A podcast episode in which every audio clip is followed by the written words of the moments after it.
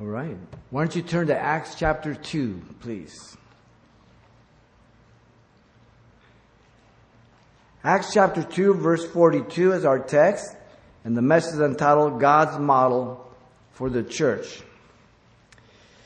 We're continuing our series that we started this morning on the distinctives of Calvary Chapel that Pastor Chuck wrote. And in the early 70s, as God was um, blessing Pastor Chuck Smith at Calvary Chapel, Costa Mesa, people would come to him and ask him what was his secret that caused the church to grow so much and so fast. Pastor Chuck would always tell them it was the teaching of the Word of God and that God was adding to his church, but that was too simple. So they would try to figure out maybe it's the green shag carpet he has in there. You guys remember he had to rake in the 70s. Maybe it's the bands. Maybe it's the stool that Chuck just sits on there on Sunday night and just teaches from a stool.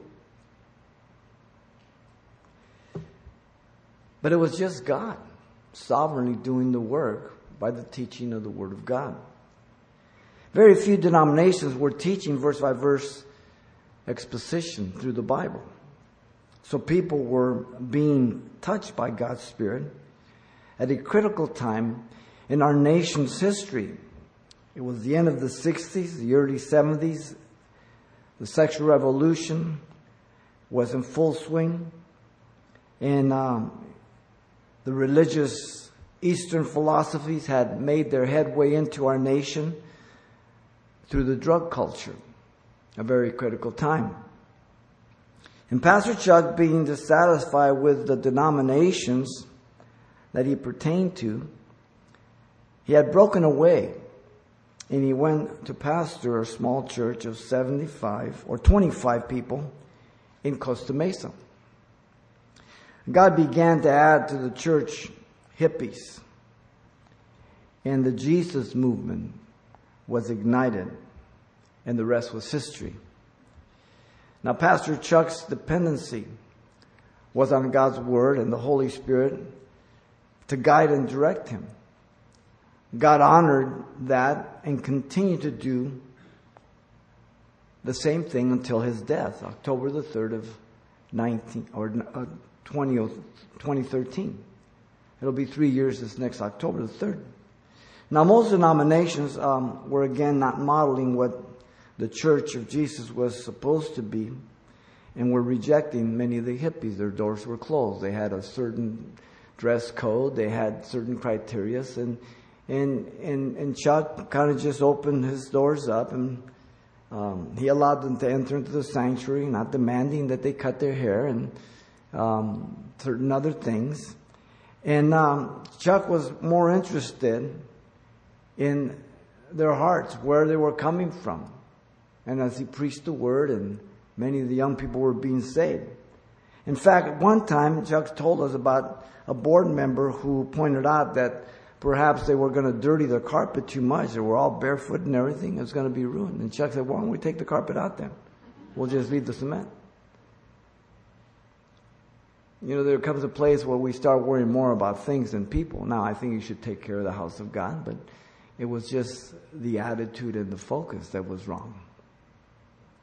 And so Calvary Chapel has been known for their openness to the leading of the Holy Spirit through God's Word, never contrary or beyond it, and God seems to have honored it and continues to do so.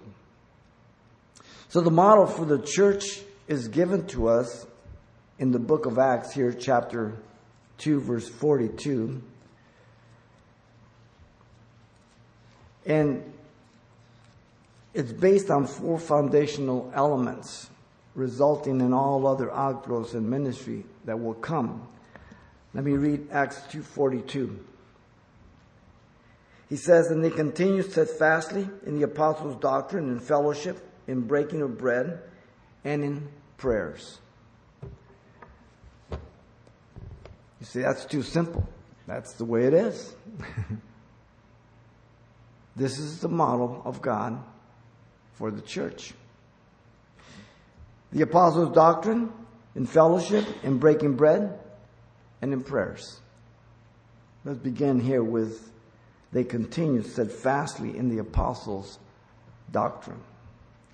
Now, the question is, what is doctrine? The meaning of the word doctrine, there are two words that are used in the Greek New Testament for doctrine. The one exception is in the book of Hebrews in the Old King James in chapter 6 verse 1, where the word is logos and it's translated doctrine. But in the New King James, there's only the two words in different forms. The two words have various forms throughout the New Testament, but one word that is translated doctrine is used 21 times Didaskalia is the word, and it means instruction or teaching. The most prominent appearance is in 1 Timothy, eight times written to stand against different unsound doctrines being taught. 1 Timothy 1 3, 110. The second word for doctrine is used 31 times, didache, and it means the act of teaching or the content of what is taught. It is used of the people's astonishment at the teaching of Jesus in Matthew 7 29 and 22 13. He taught with authority. It is used of the apostles' doctrine in which the church continued and filled Jerusalem with in Acts 2.42 as I read and in Acts chapter 5 verse 28 is used of the false doctrines taught by Balaam and the Nicolaitans in Revelation 2, 14 and 15. So the context is important. Is it good doctrine, God's doctrine, or is it false doctrine? The context will tell you how the word is used. Now the basis for judging what is doctrine is important. Doctrine is always based on what is found in the scriptures and taught. Due to the fact that it is God's revelation of truth, be it about God, man, sin, or whatever topic is being discussed. That's something that you can count on 100% as accurate. When God says man is a sinner, trust him. When he says man has an evil heart, trust him. When God says that no one gets to heaven unless they repent and come through Jesus Christ, trust Him. Doctrine must be distinguished from dogma, which is man's statements of truth as a set, as set forth in a creed, perhaps, religious creed or something. Um, but often it's not biblical. A good example of, of dogma is the teaching of the Catholic Church that Peter was the first pope. It's not true. Peter would have had to been about 350 years old because the Catholic Church didn't start until 312 after Constantine married the church of the world. So it's a dogma, contrary to Scripture. So doctrine is God's instruction and teachings about His revelation to man about the truth regarding the things of God and man that can be found systematically through the Scriptures and consistently through the Scriptures. Why do we need doctrine, some say? This is a big argument today, more than ever before. Let's just love one another. Really? Love apart from doctrine will degenerate into carnality, self-centeredness, and perversion for two reasons. Because there is no knowledge of God and the things of God apart from the Word of God. Secondly, because human passion, which is self-centered and self-serving, will triumph where there is no godly fear. Proverbs 1 7, 9, 10. The fear of the Lord is the beginning of wisdom, understanding. If you're not in the Word of God and doctrine, how do you know the boundaries? How do you know the standards? How do you fear God? Love is never a substitute for doctrine, but is the very motive for teaching doctrine. Because you love God and you love the people of God, you teach them doctrine. You as parents, because you love your children, you tell them what is right, what is wrong, who to hang out, who not to hang out, because you love them, not because you think you're self-righteous and you hate other people. Today, churches are calling those who insist on doctrine as self-righteous, judgmental, critical, because the church has allowed the politically correct new vocabulary and dictionary in their midst, and they're worldly. Others are teaching that the Word of God is not relevant for today. So they teach worldly cultural Christianity. They're redefining the church, redefining the Christian, redefining Christianity in itself. The record of the early church is that they understood the importance of doctrine. Once again, here in, in our text 242, they continued steadfastly in the apostles' doctrine. Simple. They gave an answer to every man for the reason of the hope that lies in him with meekness and fear. 1 Peter 3.15. So if people ask you, who, who is God? Uh, where does it say He's holy? Uh, why does He require repentance? You can only know that if you know doctrine. You can only know that if you study the Word of God. So you're to be able to give a response to people when they say, why do I need to repent? Why do I need to be saved? Why do I have to do this, not do this? You must study doctrine. Now the basic benefit of doctrine is first in order that the authority be established. You ready for it? God's authority, not mine. Not man's. God's authority. He's the creator. We're the creatures. He's holy. We're sinful. We need to repent of our sins so he can live in us and through us. Jesus said, and in vain they do worship me, speaking about the Pharisees, the scribes, teaching as doctrines the commandments of men. Matthew 15, 19. Kind of sounds like today. Matthew describes Jesus in Matthew 7, 29 as distinct from the religious leaders saying, for he taught them as one having authority and not as the scribes. See, Jesus never quoted anybody. He says, you have heard it has been said, I say to you. Whoa. Jesus quoted nobody. He only quoted the prophets in fulfillment.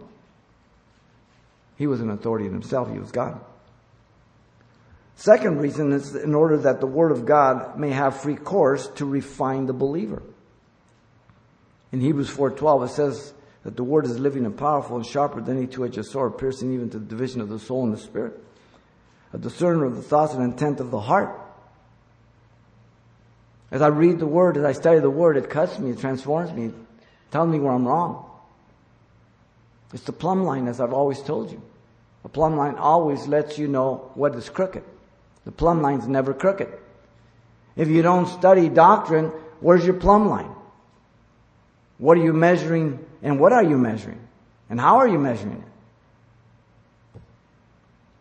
Paul prayed for the Philippians that their whole spirit, soul, and body be preserved blameless until the coming of our Lord Jesus Christ. 1 Thessalonians 5.23. Now, if we're supposed to preserve it blameless until uh, the coming of Christ, then what's the standard? What standard is blameless? The Word of God. The Philippians, Paul said, let this mind be in you, which was also in Christ Jesus. In Philippians 2 5, he's talking in the context about being a servant, being humble even to the point of the death of the cross. To the Ephesians, he said, be renewed in the spirit of your mind. Ephesians 4.23, the new mind of Christ. The Spirit of God, the Word of God. The Spirit and the Word work together.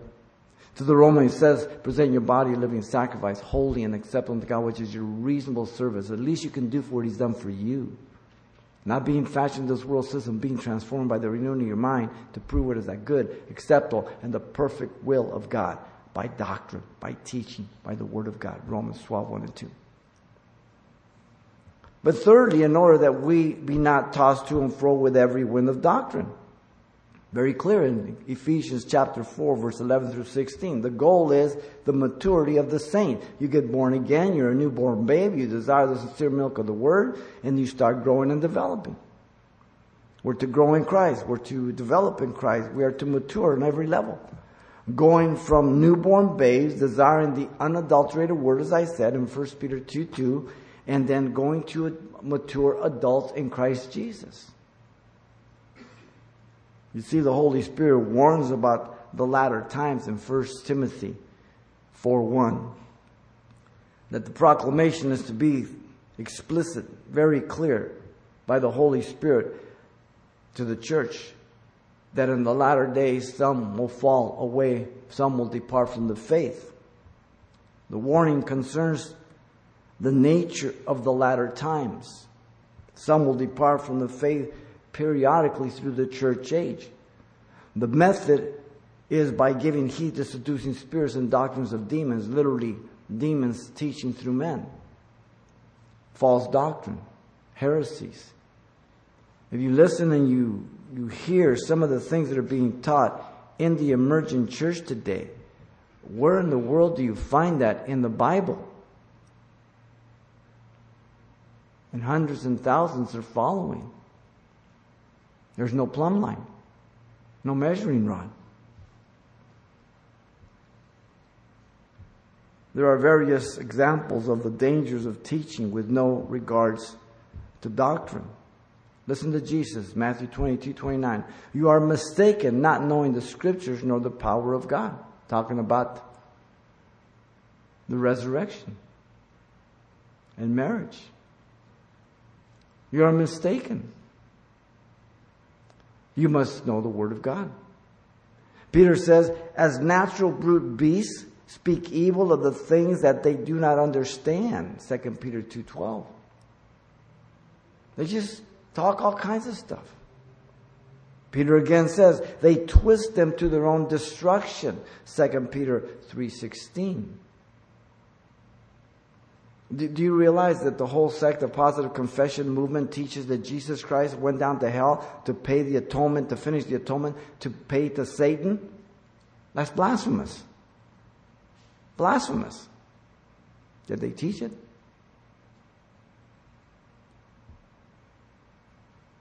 Paul in Galatians 1 6 9 say they pervert the gospel. Now, doctrine is much like doctoring.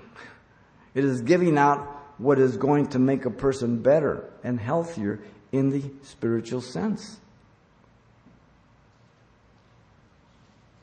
When you go to the doctor, he's going to give you medicine to get better, right? When you know doctrine, you're going to be healthy. Simple. Most denominations still do not teach through the Bible, verse by verse, book by book. They preach topical sermons non threatening, non confronting to the hearer. They will deliver lectures or sermonettes for Christianettes. They'll spend 15, 20 minutes on the offering, laying sad stories, and they'll give you a 15 to 20 minute message with a lot of stories. Make you laugh a little bit. Then you're off. They do not deal with sin specifically, issues that might offend the hearer, such as the seeker friendly church of Rick Warren, the emergent church, all the emergent teachers. God has put the pastors as watchmen. Ezekiel was a watchman to warn those about the false prophets. And God says, I will hold you responsible, Ezekiel. If you don't warn, and they die, you're responsible for their blood. Paul the Apostle said the same thing to the elders of Ephesus in Acts 20. Many churches depend on programs for their growth. Church growth classes and seminars that teach pastors how to grow their church. Fuller Seminary is the academy. With Wagner, he's got the chair of McGavran.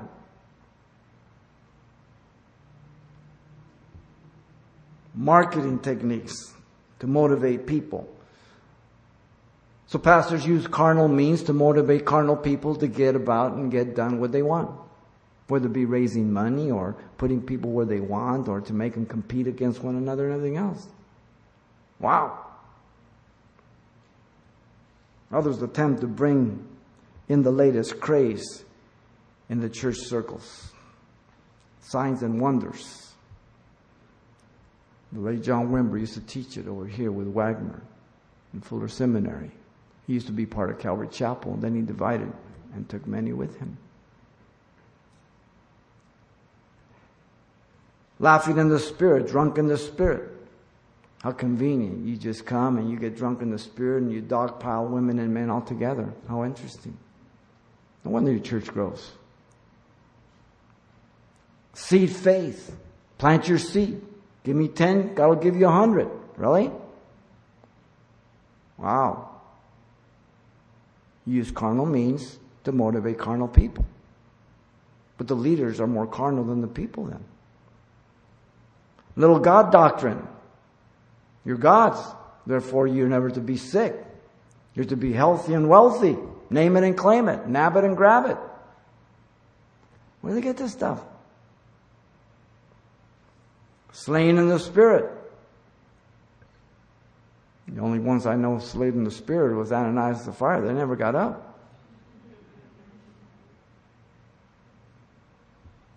Growling like animals, acting like animals, characteristics. Wow. Imagery. Imagine. Scenario. Contemplative prayer. Tapping into demons. Walking through labyrinths. APU had a labyrinth. I don't know if they still have it. Christian colleges, universities. Hmm. All this stuff was taught when I went there in the mid 80s. 85, 95, 205, sheesh, almost 30, 31 years ago. And it was there being taught with the beginning of the emergent under spiritual formation. Richard Foster, celebration of discipline. He's a golden calf.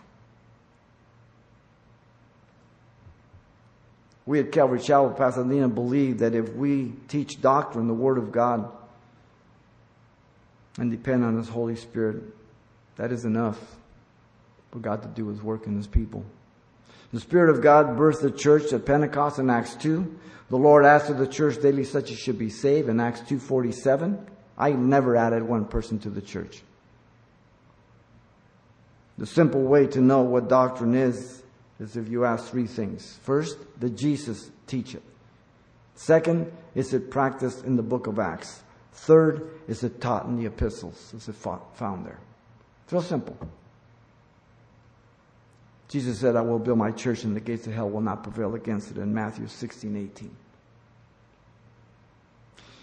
We at Calvary Chapel, Pasadena believe in continuing in the apostles' doctrine. We've been doing it for 36 years. We will continue to do so. Secondly, continuing steadfastly in fellowship. This is the second element. The word for fellowship is usually an unusual word and difficult to translate uh, by any one English word. It's very rich. It's the word koinonia, and it means uh, partnership, uh, oneness, communion, uh, togetherness, and there are different forms of the word that are used throughout the New Testament. Koinos, kono, koinonia, koinonio, uh, in different forms. But it's all based on this richness of the word. The fellowship of believers involves gathering of the saints in different forms. The fellowship of the saints corporately is not to be forsaken as the manner of some is, Hebrews 10:25 is. Some people call themselves Christians, but they never come to church. Only when they feel like it. Or, you know, today's a nice day. Well, church, the beach. I'll go to the beach. Well, does it look like it's going to rain outside? No, I'll stay home. Watch it on the internet. Fair weather Christians. Do not forsake the gathering of the saints, as the manner of some is. Fellowship of saints, individual ministries. That's how it's used in Galatians 2 9. Koinonia, different ministries. Oneness, partnership. The fellowship of the saints outside the church, Acts 2.46 here. The relationships you build when you fellowship with one another in the Lord. The fellowship or oneness with unbelievers to be unequally yoked is not to be any longer in our life on a regular basis. 2 Corinthians 6, 14 through 18. We're to come out from among them. That doesn't mean that we can't speak to our neighbor. It doesn't mean that we don't have friends that are non-believers, but we do not live in fellowship with them on a consistent basis. I don't go out to their parties and see them get drunk. I don't go out and, and partake of their dirty jokes. I've made a separation because I think I'm better? No, because God tells me that I'm to be a witness. If I'm not there to share the gospel, then I can be sucked in, right? It's just so simple. The fellowship is identified with the financial contribution for the saints of Jerusalem in 2 Corinthians 9:13. The very word is used. Partnership as they were going to give to the poor saints. Same word. We are to be a light to the world, salt of the earth, being the church, Matthew 5:13 through 16. Light dispels darkness, salt causes people to thirst, and it purifies preserves. The fellowship of believers is to be known for their love for one another, Jesus said in John 13 35. By this you shall know you're my disciples, have love one for another. But that agape love is based upon doctrine. That's agape love, God's love, not sexual love, not emotional love, but God's agape love that He gave His only begotten Son. That love that gives. That's looking for the best for others. Now, the fellowship of believers is centered on God. The fellowship to have mutual fellowship with God in His body and with each other, which is to bring fullness of joy, according to 1 John chapter 1, verse 3 through 4. The joy that we are able to fellowship with God and then fellowship with one another in Christ Jesus? I mean, you stop and think of the various kinds of people that you fellowship with now as a Christian that you wouldn't be caught dead at before you were a Christian. When you, when you, before you were a Christian, you, you, you hung out with people of your own town, of your own neighborhood, of the one, you know, if you were a lowrider, you were a cruiser, you were this, whatever, you hung out with them. And now, your fellowship with, with so many different kinds of people because what, what is the heart of the importance is they're Christians, they're born again, they believe in God and the Holy Spirit and the Word of God. That is the common ground. God created man for fellowship. Adam and Eve walked with God in Genesis 3 8. Enoch walked with God, Genesis 5 24. Noah walked with God, Genesis 6 9. Now we walk with God. Before we didn't walk with God. We were religious maybe, but we didn't walk with God. We used God. Oh, if you get me out of this, God, I'll. Emergency God. Now, God is the one who made this possible through His Son. He made Him to be the propitiation for our sins and not ours alone, but the whole world, 1 John 2 2 says. He paid the price of sin for us. He died in our place. God is in the midst of his people who fear him, listening as they speak to one another. Malachi 3:16. God listens to his people as they speak to one another about God. God's interested in this fellowship. As you have a passion for God.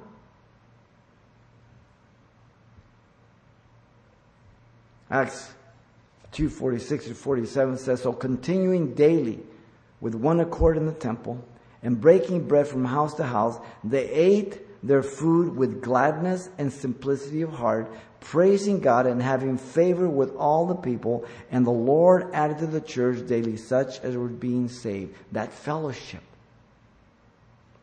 that oneness, that communion, that participation. Fellowship often in denominations as well as in any other church can degenerate only to only those who are like us. It proves our carnality. Fellowship often is confused for church meetings or board meetings or that initiate programs for the church and denominations often to elect the officials. You know, we, we don't have committees here. We don't have boards and this and that. We just teach the Word of God and we follow what God's leading for us, how to reach the youth, how to get out and minister uptown to the non-believers. We to the high schools. We do mission outreaches in Mexico. We, we, we pray that God will save people and people get saved. We preach and teach the Word of God. God saves people. Fellowship often can be a time of gossip and complaining instead of real concern and care for people. So people just gather to be carnal. And they do the same thing they did in the world. Evidence that the Word of God is not transforming. They're not yielding. They're not spending time in the Word of God. Fellowship can be perverted by simply thinking it is a time to get together and eat. Some people think the fellowship is just time to eat. Christians are always eating, right? Now, there's nothing wrong with eating, but if that's what you think fellowship is all the time, it's, it's, it's a very small portion. So we at Calvary Chapel Pasadena believe in continuing steadfastly in fellowship on every level. Very important. As one of the elements for the model of the church. Thirdly, notice they continue steadfastly in breaking of bread. Communion means a commitment to deal with sin when it enters my life. The believer is to examine himself regarding sin before he partakes. 1 Corinthians 11 28. We call the Lord's table a time of communion, and therefore it is one of the most precious privileges of the Christian, for it represents more than a ritual. In fact, a reality of love for our Lord. The one who does not examine himself, he eats and drinks judgment to himself, not discerning the Lord's body, Paul says in 1 Corinthians 11 29. So when we partake here once a month in the midweek and we worship God, we give an opportunity for people to get right with God before we partake. And we warn people don't partake unworthy. Unworthily means in an unworthy manner without confessing your sins. Not that you are worthy of it, but that you are right with God. It can become a ritual. It can become very mechanical. It can become meaningless. For this very reason, many who were sick, Paul says, or many were sick and weak among them because they were partaking of the Lord's communion table in an unworthy manner. 1 Corinthians 11 3, 30. So God struck them with illness, and in fact, God had taken some of their lives. He disciplined them. Eating their own food and not sharing it with others in their agape feast, selfishly drinking too much wine and becoming intoxicated, or bringing different kind, stronger wine. The benefit, Paul says in 1 Corinthians 11 31, is self judgment, confessing one's sin, asking God to search one's heart. Because even Paul says, if I judge myself and I find nothing, that doesn't mean there isn't anything. But I trust God to reveal my sin. Search me, Lord, know me. If there's any wicked way within me.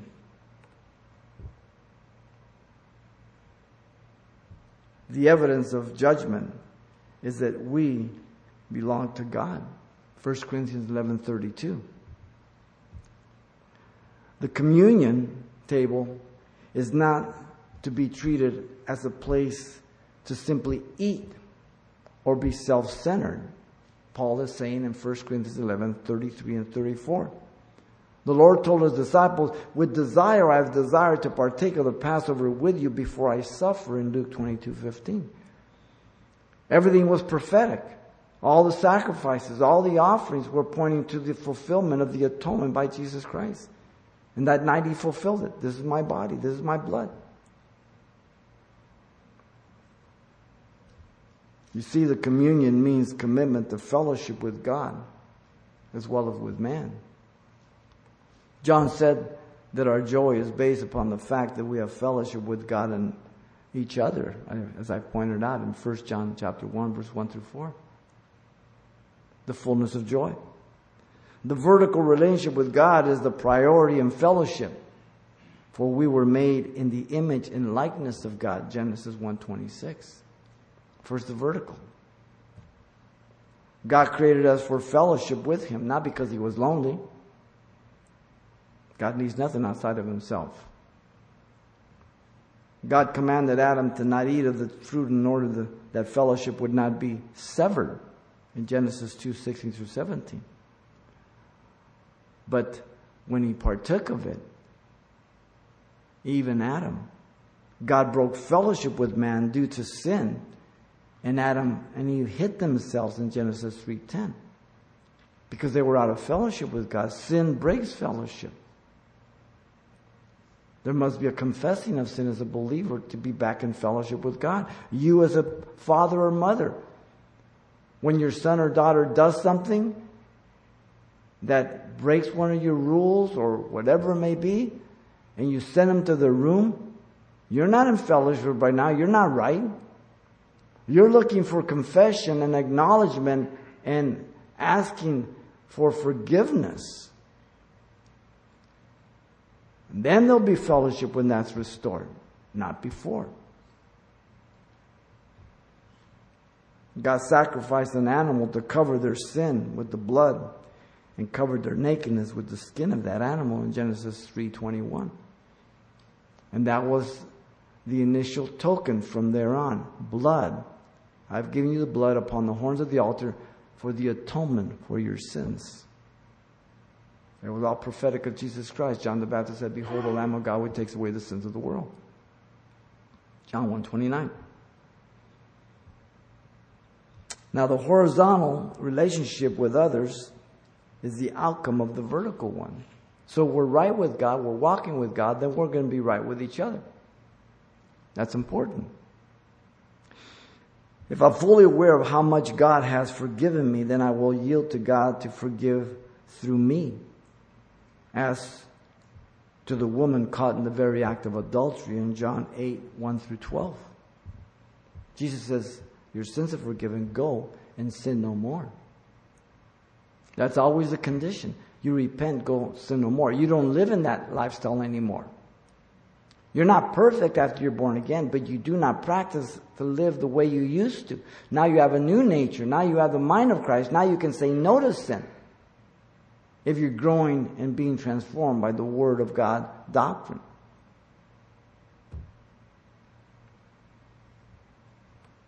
If I am fully aware of how often God is so merciful to me, then I will be merciful to others, not like that evil servant who was forgiven millions, and yet he went out and got his fellow uh, servant that owed him pennies and threw him in jail in Matthew 18 21 through 35, the evil servant.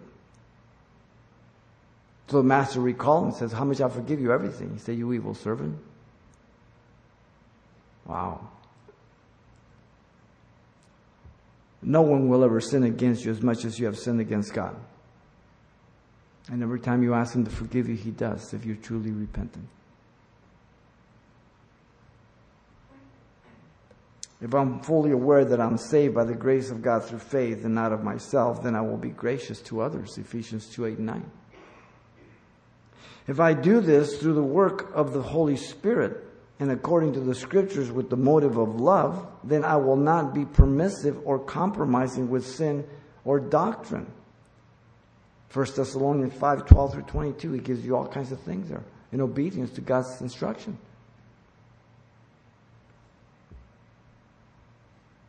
Communion means commitment to serve others in view of the Lord's coming. Listen to the words of Jesus. The Son of Man comes not to, not to be served, but to serve and to give his life a ransom for many in Matthew 20, 28. Jesus came of his own will and did not, uh, did all things that pleased the Father, John 8, 29 tells us. Always. He came to serve sinners. He came as the true light that lights every man that comes into the world. John 1 9. He came to the world to, he created, but it did not know him. John 1 10. He came to his own and they received him not, meaning the Jew. John 1 11. You see, Jesus came as a man, emptying himself of his glory, Paul tells us in Philippians 2 7 and 8 being in the form of God, he didn't think it robbery to be equal with God, but he made himself of no reputation. And he emptied himself, the kenosis, he emptied himself of his glory, not of his deity. And he took on the form of a servant. and he was obedient. He humbled himself and was obedient to the death of the cross. The term being in the form of God, the word being is what's called an antecedent condition. It refers that he, to the fact that he was God before he came, he was God when he was here, and he was God when he left, and he's still God. He was God who became man. 100% God, 100% man. I would never know that unless I study doctrine, the Word of God. He was God before he came. And he's sitting at the right hand of the Father making intercession for you and I, the God man. He will come back in the very same body with the very same marks on his hands and his brow. Read Isaiah 53. Wow. He became flesh and manifested his glory as the only begotten of the Father, full of grace and truth. John 1.14. He divested himself of his glory, again, never his deity. John 17.5. Glorify me, Father, with the glory which I had before the world began. He emptied himself of his glory. You see, Jesus came to serve by dying for the sins of the world. The invitation is John 3.15 in the proclamation. For God so loved the world that he gave his only begotten Son, that whoever believes in him should not perish but have everlasting life. What an incredible verse. He was the Lamb of God taking away the sins of the world, as I said earlier in John 1.29. He was the Savior of the world, John 4.42. They received that title in Samaria, by the way, not Jerusalem, by what they call half-breeds. Half Jew, half Gentile, Samaritans. That's why the Jew hated him. He was the Son of God, the King of Israel. John 149. He was the fulfillment of the serpent in the wilderness. John 3, 14 through 15. As Moses lifted up the serpent in the wilderness, so must the Son of Man be lifted up, the cross, that whoever believes should not perish but everlasting life. Wow, what an incredible prophecy. We could have never even identified that. Jesus puts it together. Our Lord and Savior declared to his disciples that one of them was going to betray him. And they all said, listen carefully. They all said, is it I? Every one of them knew they had the potential to betray Jesus. That's good. That's good perspective. Never say never. And then he served them before communion by washing their feet in rebuke to their constant disputing between each other who was the greatest in the kingdom. John 13, 15. Wow. Communion in the Catholic Church is the actual reenactment of death of Christ, which is a contradiction to Scripture and the finished work of Jesus Christ on the cross. For he offered himself for sin once and for all, having no need to die again. Hebrews 9 28 says. This is called transubstantiation in the Catholic Church, which means that it's the literal body and blood of Christ that is transformed by the priest. The bread and the wine. That's nonsense. It is not the, if it is, then Jesus is dying every time. A contradiction to Scripture. He died once and for all. Communion to others as real mystical. And it refers to an event as a consubstantiation rather than trans, con. That means that the literal body and blood are not in the bread and wine, they say. That's good. But they say there's a presence in a way that we do not understand. Mystical. The problem with that is it's like a like a squid or a jellyfish, you just can't get your hand around it. It squeezes out of it. And so mysticism exalts a person as being spiritual when they have no basis for that or no clear truth about it. Communion to Calvary Chapel, it means a sacrament, simply what is taught in Scripture. Commanded by Jesus to do it as often as we come together. Communion is in remembrance of what Christ did for us in the past, by literally dying for our sins. Communion represents his body and blood by the bread and the wine in remembrance of what he did. And that one day he will partake with us again in the Father's kingdom. Matthew 27, Mark 14, Luke 22, 1 Corinthians 11. It's all over. And so we partake once a month here as a body because it's more convenient in the midweek rather than the three services on Sunday morning. And we have non believers sometimes, so we want to make sure it's believers. But I pray that you partake at home, on your own, with your family. You can partake anytime you want. So we at Calvary Chapel, Pasadena believe in continuing steadfastly in the breaking of bread. It's doctrine. The third element. The fourth and last element is prayers, plural. What is prayers? The scripture tells us prayer is communication, man talking to God. Revealed in the Lord's Prayer in Luke 11 2. Our relationship to God is that of sons and daughters, and He is our Father in heaven. Our Father who art in heaven, holy be your name. Our Heavenly Father is interested in our needs. He wants to hear from us. You, as a parent, love it when your children ask you for things. You look for it. And then you say sometimes yes, sometimes no. And you give the reason why. We should be as excited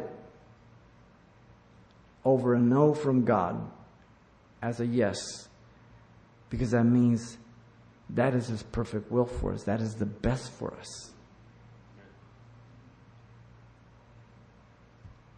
Our Heavenly Father is interested very much in hearing from us all the time. The scriptures teach prayer is not simply a tool or avenue to get my will or desires done or my wants accomplished but God's. So we are to pray according to the will of God so that He can answer accordingly our prayers in 1 John 5 14 and 15. How do I know the will of God? The will of God is found in the Word of God. We're to understand that prayer is to tap into the things of God, not simply to get things from God. Even as Daniel sought the Lord after the seven year captivity were almost up to see how he would fit in the plans of God in Israel in Daniel 9 1 through 3. The scriptures imply emphatically that prayer is a proclamation of total dependency upon God. You might just read Psalm 73, verse 25 through 26. God is to be our primary love. Listen, whom have I in heaven but you? And there is none upon earth that I desire besides you. Is that your heart? Your acknowledgement? God is to be our primary strength. Listen to the next verse. It says, My flesh and my heart fail, but God is the strength of my heart, my portion forever. You see, prayer brought him back to reality. He was envious at the wicked until I went into the sanctuary of God. Verse 70 says, Then I understood their end. By the way, prayer, one mouth, two ears. We should listen twice as much as we speak in prayer. We think prayer is giving God information because, you know, He doesn't know the facts, so I got to get Him up on it, right? Interesting. The scriptures tell us that prayer is a matter of the heart posture, not a physical posture necessarily. Very important. Jesus told the Pharisees and the, the tax collector, remember that? As they went to pray, one prayed for, to himself, the other one prayed to God in Luke 18, 11 through 14. The tax collector wouldn't lift his eyes up to heaven. He just says, Lord, propitiate me, a sinner. The Pharisee looked down and said, I thank God I'm not like other men, and probably looking at the tax collector. The position of the body can be on our feet, our knees, our backs, our face to the ground, lifting hands to heaven. But if the heart is not humble, the only desiring to be seen of men, then God's not impressed, nor does he hear. Matthew 6, 5 through 7 is very clear. How do we know what to pray for then? By knowing God's word, which reveals God's will, as I said earlier. Behold, I come in the volume of the book. It is written of me to do your will, O God. Hebrews 10, 7, quoting Psalm 40, verse 6 through 8. It's prophetic of Jesus. The revealed will of God is found in the Word of God, as I said, to be obeyed. Then He will reveal my personal will. If I can't obey what God has revealed here, why am I seeking for my personal will that I'm not going to obey? If I'm not obeying this, what's going to make me think I want to obey when God tells me to do something? I'm deceiving myself. Presenting your body a living sacrifice, as I said earlier, Romans 12, 1 and 2. Also, by praying in the Holy Spirit, we have one weakness. We don't know how to pray the way we should or the way we ought. So the Holy Spirit makes intercession according to the will of God, Romans 8, 26 and 27. That's for those who don't have the gift of tongues. Not everybody has the gift of tongues. The gift of tongues or your prayer language is given in 1 Corinthians 14, 14 through 16. Those that have it, use it. Those that don't, the Spirit makes intercession. They're two different things. Because Jude 20 gives a general command to all that we are to pray in the Holy Spirit in order to build up ourselves in our most holy faith. That's a general command. Now, if everybody doesn't have the gift of prayer language or tongues, how do the others fulfill it? Romans 8, 26 and 27 is the only way we can fulfill that. There's no other option. But also by knowing what Jesus taught in prayer. Jesus gave us an example of prayer for content, not for pattern in Matthew 6, 5 through 13. Prayer is not to be used to bring attention to myself. Prayer is not for man's ears, but for God's ears. Sometimes people pray publicly and they're, they're, they're, they're praying to people. That they say, ooh, boy, he's spiritual. Look at those big words he uses. Prayer is not to be vain repetition. I was a Catholic before. I prayed like a parrot. Just repeated things. Prayer is not to inform God about something that he doesn't know. Prayer is marked by certain characteristics. Our relationship, his um, dwelling, heaven, his holiness, God's kingdom to come, his will to be done, our dependency on our, for daily bread on him, and God's forgiveness of our sins, and his deliverance from the evil one, Satan. Important things priorities. Now, why should we pray then? Prayer is commanded, first of all. Jesus said, Men ought always to pray, Luke 18, verse 1, the first portion. Paul says that we are to pray without ceasing in 1 Thessalonians 5:17. Those are commands, not suggestions. Prayer keeps me from losing heart. Jesus said, men ought always to pray and not lose heart. Luke 18, verse 1 there, the second part. Praying always with all prayer and supplication in the Spirit, being watchful to this end with all perseverance and supplication for all the saints. Ephesians 6:18, the last part of the armor. Elisha's servant, remember, saw the Syrian army around the city of Dothan. And he feared. And Elisha prayed, Lord, open his eyes. 2 Kings 6. And he saw the angels around him. Those that are with us are more than those that are with them. Wow. Prayer protects me against anxiety. Jesus said, We are not to worry about the things of life, but to learn from the birds and the lilies of the field that if God provides for them daily, how much more for us? Matthew 6, 25 through 34.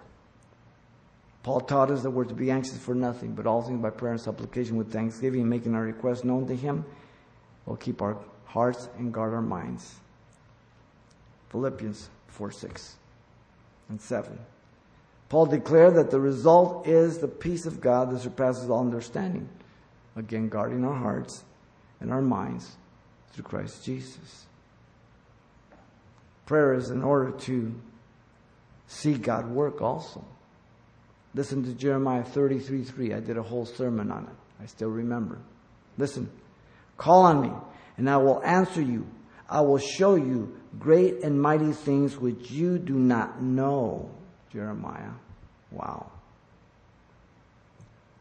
Jesus said, Pray to the Lord of the harvest to send out laborers to his harvest. Matthew 9 38.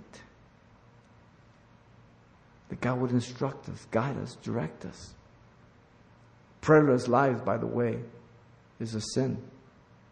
Samuel said to the people of Israel, Moreover, as for me, far be it from me that I should sin against the Lord in ceasing to pray for you. 1 Samuel 12 23.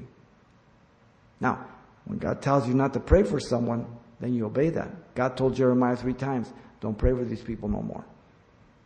God has never told me that, so I continue to pray. When He tells me about that person, then I won't pray for them, but only if God tells me. Jesus is our greatest example of our need to pray, as He prayerfully depended on the Father for everything. Prayer is not an option, but an essential as the very air you breathe. You want to know how long can go without prayer? Pinch your nose and cup your mouth. It's just that simple. We live in an attitude of prayer.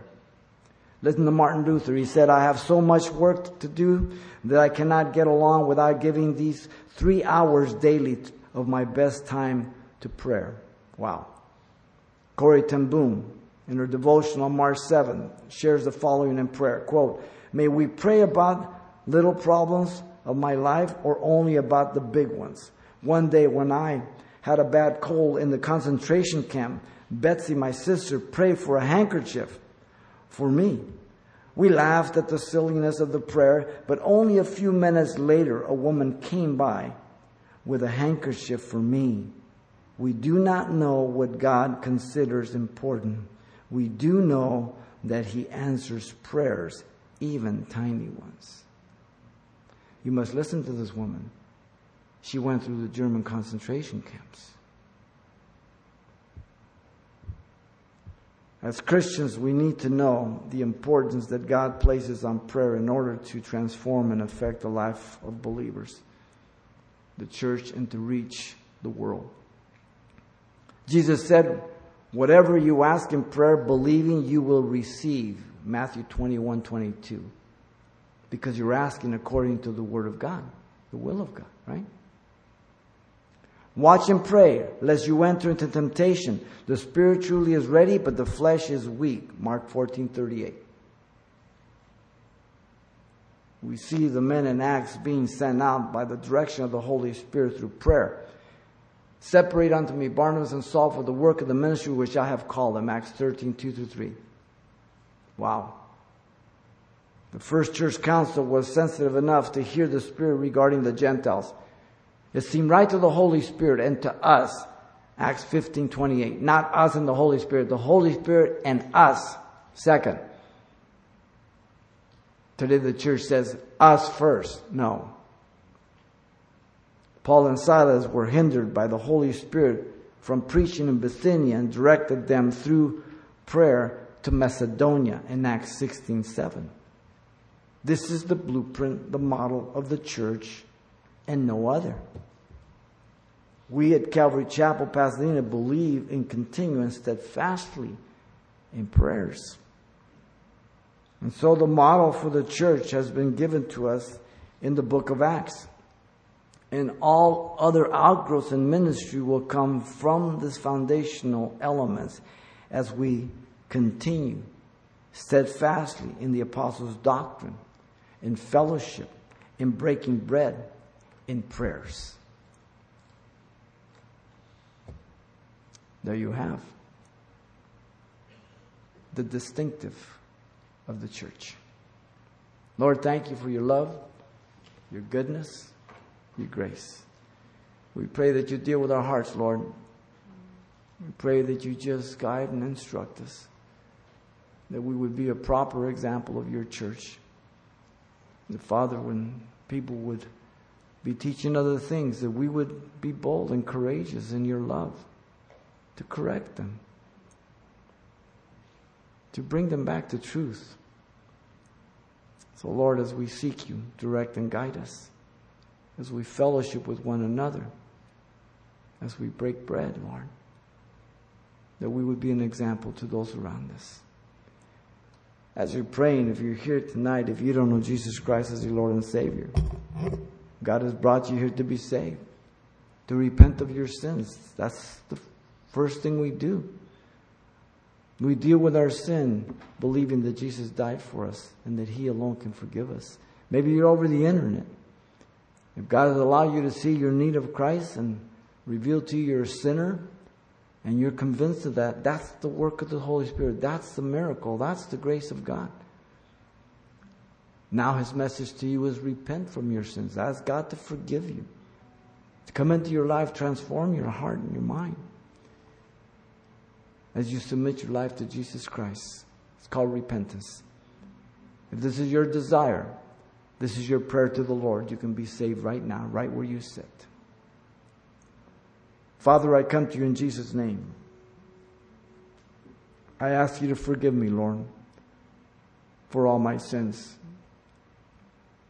Give me a brand new heart. Baptize me with your Holy Spirit. I accept you as my Savior and Lord. In Jesus' name I pray. Amen.